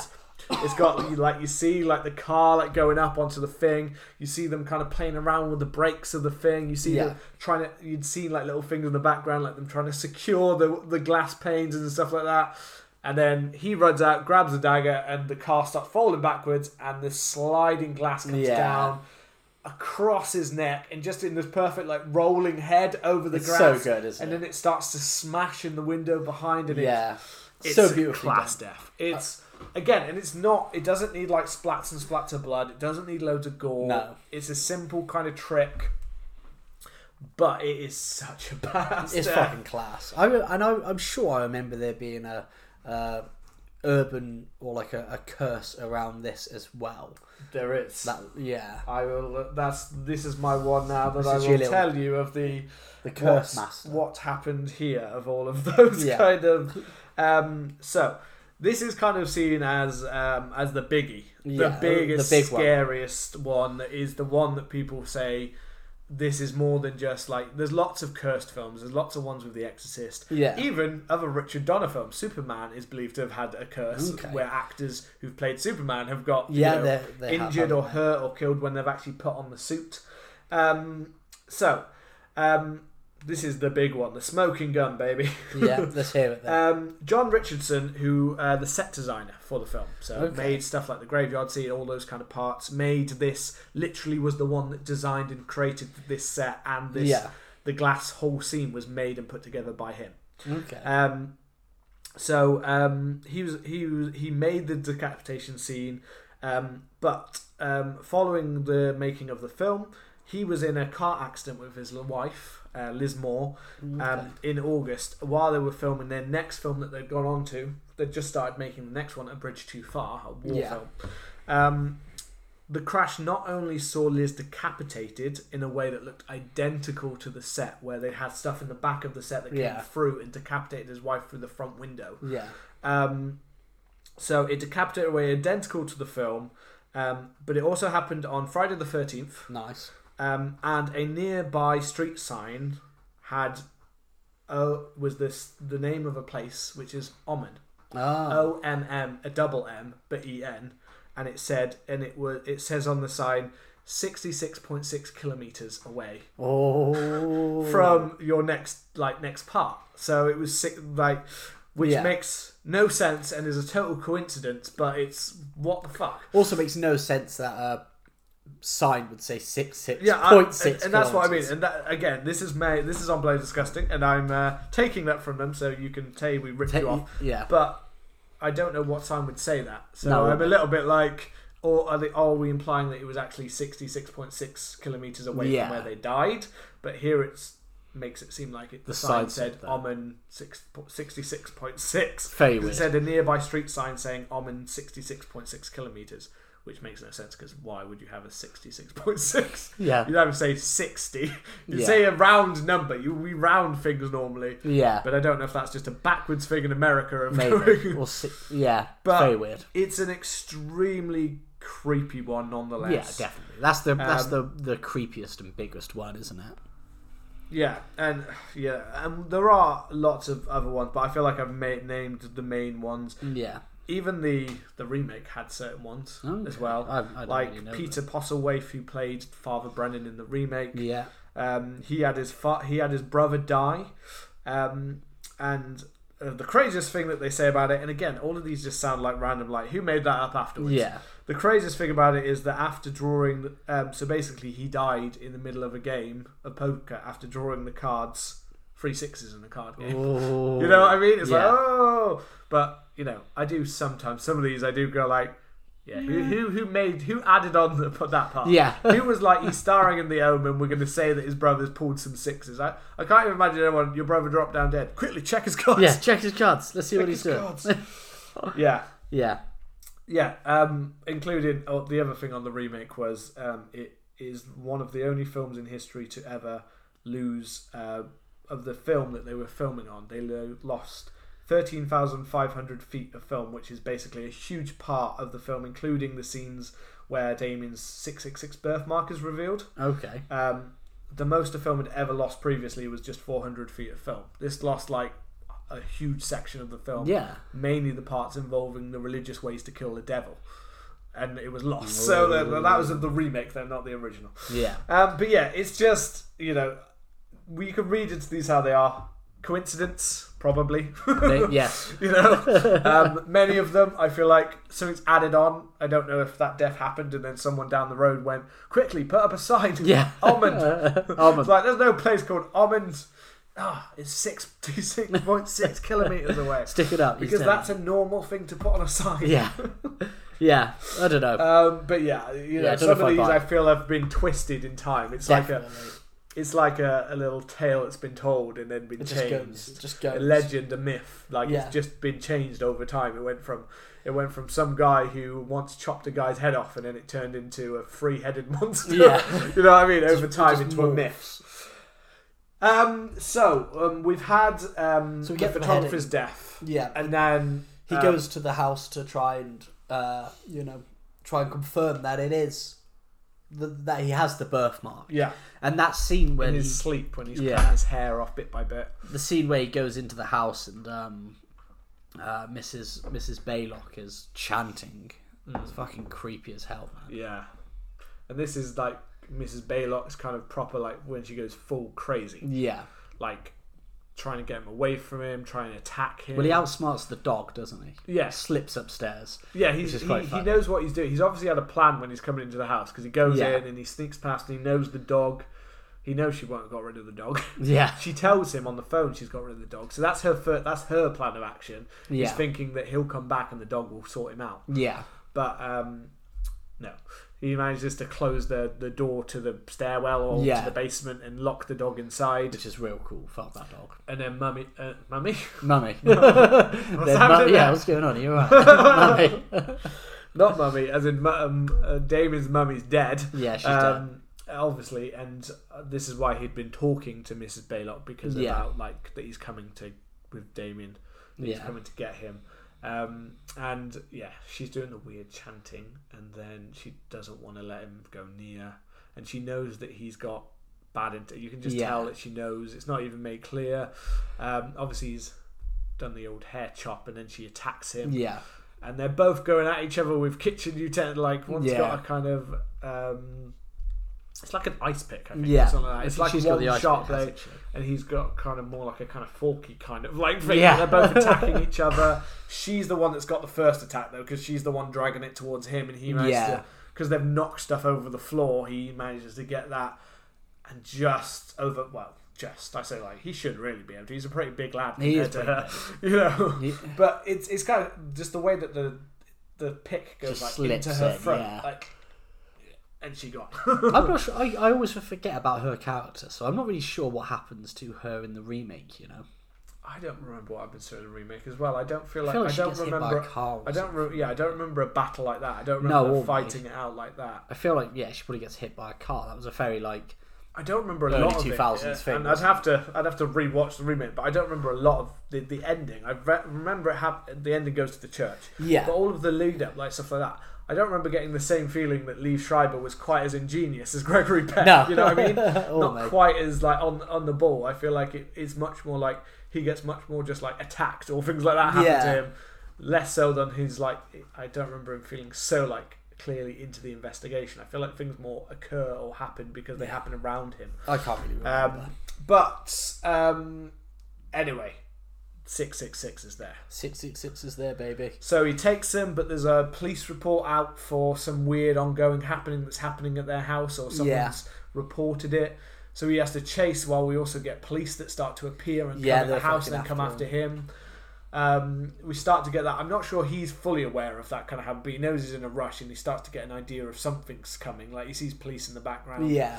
And uh, it's all quick, this. It's just into the church and I have to, and he gets there and and then you've got the final and I think again, like I said about earlier about the empathy, is the idea that the possibility that what is what if he's wrong? What if all of this has just been coincidence? What if all of this has just been wrong? And what cements that is the little boy with daddy, daddy, Daddy, daddy, please." please don't. And it and it's quite a like the, It is, the child seems the child seems legitimately terrified and scared. Yeah. Um, Well, I think enough that from- it doesn't feel like a fake child No. reading. You know, sometimes these lines Yeah. can be ruined by the fact that the child can't act for shit. Yeah. but actually, it's quite a good. heartbreaking line. And I think it's re- it's more effective because the only lines that you ever I think you hear him say, I think he says "help me" when he's uh, being taken to the church and he's freaking out. Yeah. And then he speaks at the end. He doesn't say any other lines, so it's a lot more effective when he finally. I think he says "dada" Yeah. or "daddy" once. He does, yeah. when- He says yeah. occasional lines, but they're always of a. They're not like an evil thing. They're always of a like a. Baby. Help me, like I, I need my help. I need Yeah. my yeah. I need my daddy. I need my mummy or something like that. And especially with daddy, he's very much more like Yeah. daddy this and yeah. So it's even more effective when he's got him and he's like, "Fucking, I can't do it." because he's about to go for it and he's like shit well and, that, and that's the thing the the nice thing about it is the ambiguous left of like he's got him there he's there, there and it's not like a it's not like a pause No. he, he says that to him and it, just as he's like raising the knife and it's like it seems like he knows what he has to do Yeah. when the policeman comes in. But that's the thing. It doesn't leave it enough time to make it clear as to whether he freezes because he's like, I can't do this, or, Or whether it's stop. because the police shoot him. you Yeah. know what I mean? Because we get that shot, which I think is a nice ambiguity of like, was he going to be taken in by it, or did he know exactly what he needed to do, kind of thing? And obviously, we know the whole awareness is kind of an intervening within Damien that Yeah. that the police are even there at that point at that time because the only way that he can do anything to him has to be an outside source that's Yeah. come in not him he can't like drop he can't like drop a crucifix down on Yeah. his daddy's head or so you know make the building crumble around him or the devil comes out and like bangs his dad Yeah.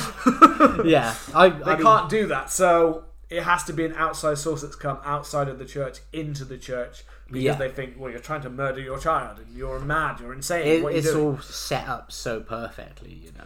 But it, it's such a great ending as well. It's such a big build up, and then that fact that you're like, you know that he's like been shot, and and obviously it kind of freezes at that point. But Yeah. Fact, like before we get the the next scene, but the fact that you know he's been shot and killed is such a like a dark ending, yeah. followed by that final shot of like we hearing at the at his parent.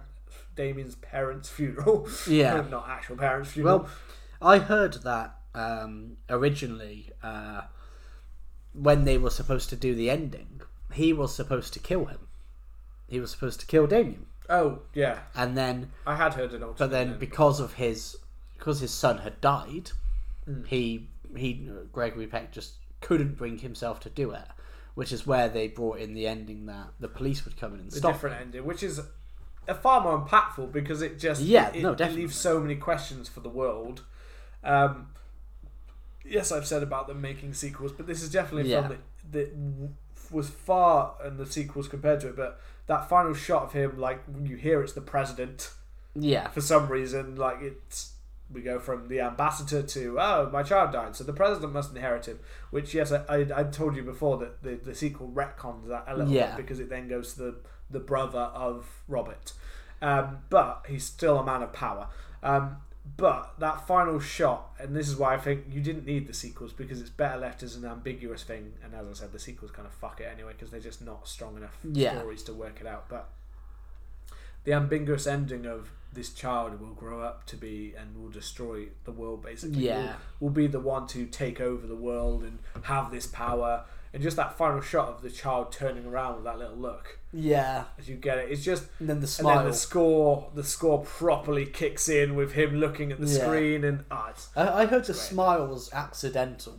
yeah I, I had That's heard the heard child well. wasn't meant to do like exactly what there was even I think there was even one when it was just meant to be the back of the child for one point Yeah, Um, it was just meant to be them zooming in on the fact the child, but him turning and doing the little smile was kind of a Oh, okay. He's played them all. You're man. creepy, man. He's played them all. He knows what he was doing, and and like you said, he's like moved himself into a position where he is now going to be raised by the president. You know.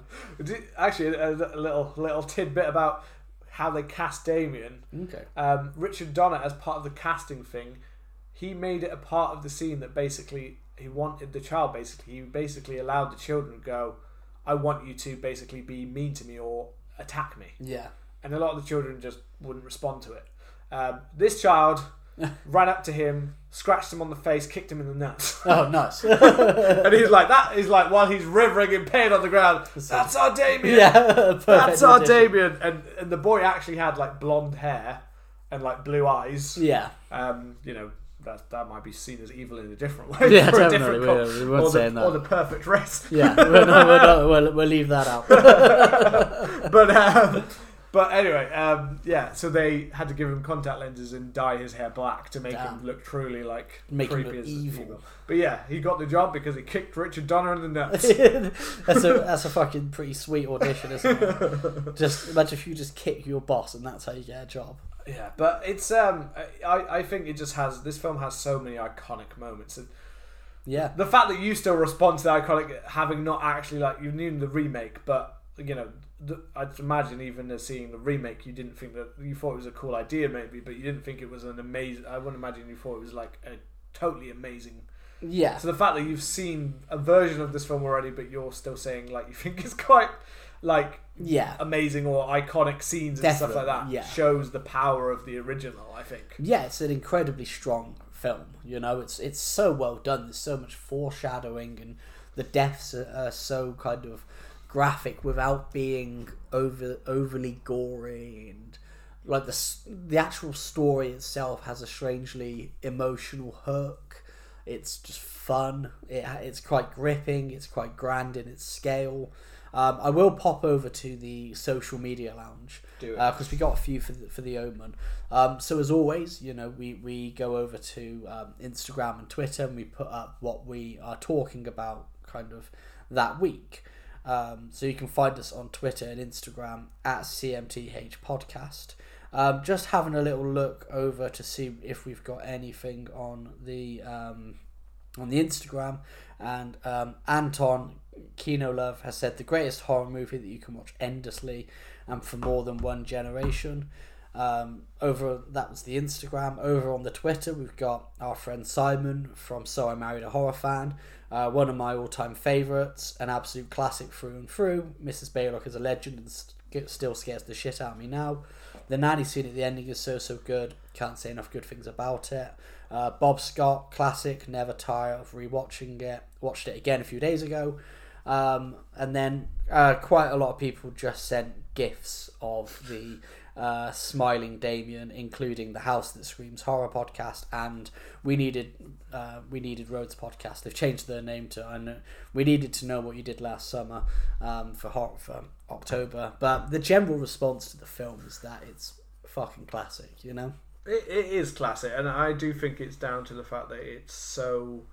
I think it is very well made, and it's a film that I think you easily could have fucked this up. You could Yeah. have made it seem cheesy. You could have made it seem over, and a lot of other directors. I think it shows the fact that you've got quite a strong director behind the camera and good actors in front Yeah. of the camera have come together to make it like this much stronger film. Yeah, Um, and you know, although I can definitely see the the thing of how they kind of have taken kind of parts of like the structure maybe of Yeah. how like the Exorcist works, if it was inspired by that. I think they've come up with a film that is equally as good, if not some people prefer it in I that way. I, pref- I prefer, I prefer this. I think the structure of this film, I think it's definitely the more entertaining of Yeah. the film as well, while still being good and having a lot of interesting and smart ideas yeah, um, it's I, I think it's definitely got a structure that makes it easier for a we- rewatch. Because I would do this is again like The Exorcist but this one as well. I used to watch again loads and loads of times. I'd seen this Yeah. film when I was younger.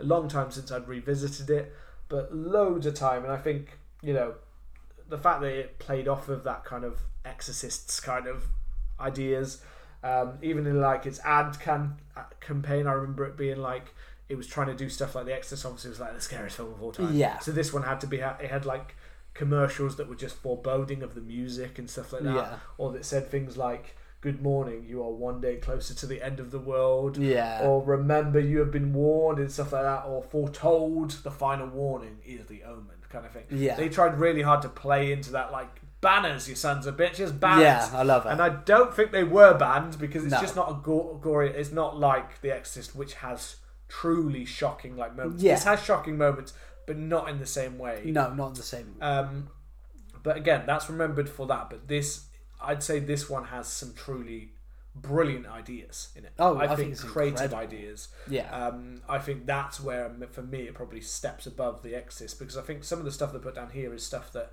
yes, lots of people have ripped off The Exorcist, but lots of people have ripped off The Omen because it seems to have stuffed it full of so many different kind of yeah. keen ideas about ways that different horror films that you can see in The Exorcist, not just Final Destination, there are other ones that you can see that have taken the ideas of this in different ways of how Yeah. you can approach when a child in the family has something wrong with them, religious aspects that are wrong with them, the way that death could be predetermined or undetermined.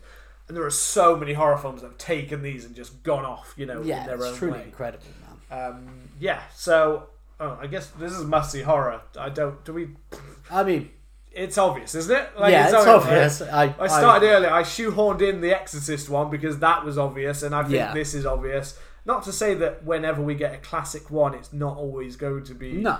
You know, that obvious. I mean, I need to rewatch it, but you mentioned like a similar kind of tone to Ro- Rosemary's Baby, and last time I watched that, I wasn't that keen on it. So I, when we get around to that one on the We list, will I'll be, that will be a bit more of a scrapping. Yeah, I Maybe. think that'll be a or I might change my mind and be like, actually, no, I liked it. Um, Yeah. But um, yeah, I, I'm 100%. This is a must see horror. Yeah, you I- should I see this agree. horror it's incredible, man. It's Yeah. so, and this is from somebody who kind of, who obviously watched the original, knew most of what was going to happen in this film, but watching it play out was so incredible. Like it's got the, it's got an absolutely iconic soundtrack. The story is is really kind of fresh and interesting, and the way it develops and the pacing of the film's great. It's beautifully shot. Uh, whilst the whilst the the body count's low, which is kind of to be expected, uh, Yeah. the kills that we do get are really creative, and they it doesn't. Whilst it's not overly gory, I don't think at any any times it pulls any of its punches, and it is quite visceral in what it shows. You know, it Yeah. doesn't cut away at any time. Um, I think my constant dread throughout Yeah. the whole film. Think my favourite death is probably the priest, you know, or the nanny between those two. I think because whilst the the decapitation is awesome, it does also have a bit of like you know mannequin head esque to it. Whereas the it whereas the other two are just so well done. You know, So, but I mean, I don't think there's a every death in this film has a shock. Yeah. and it's just great. Like, there's not a single one that I'm like, oh, that's a bit more boring or that's thing. You have what four different deaths? No, five different deaths. Sorry, Yeah. in the film, and not a single one of them is exactly the same. They're all well thought out. They're all different, and they all have a little bit of a kick that comes with them. yeah, Even you know, through to, from the nanny to that way that it snaps and works, and you know the glass breaking. All of them, each one of them has its own kind of thing that makes it interesting in its Yeah. own way. And I think that's what makes it stand out because it's so easy to have horror films where the deaths, yes, they're this or this or this, but at the end of the day, it's the same thing. Yeah. They're the same. And they don't feel different. They don't feel more planned out. All of these feel structured and have a reasoning behind them, and it makes it more interesting Yeah. to why. yeah. And no. you want to know why. Like you did Yeah. with the nanny. You wanted to know why. know why? Yeah. Why did that happen? Well, I mean, will let Robbie wrap up. I think we're. yeah well that is it it enters the uh, it enters the club of the must see horror so come and let us know what you think of the omen and whether it is must see horror uh, you can find us on twitter and instagram at cmth podcast and as always please remember to leave us a lovely review and to hit that subscribe button uh, we have taken on the you know we've taken on the antichrist we have secured the future of humanity. And i believe that that uh, you know warrants a, a decent review and a, a subscribe at least. And until we see you again take care. Bye bye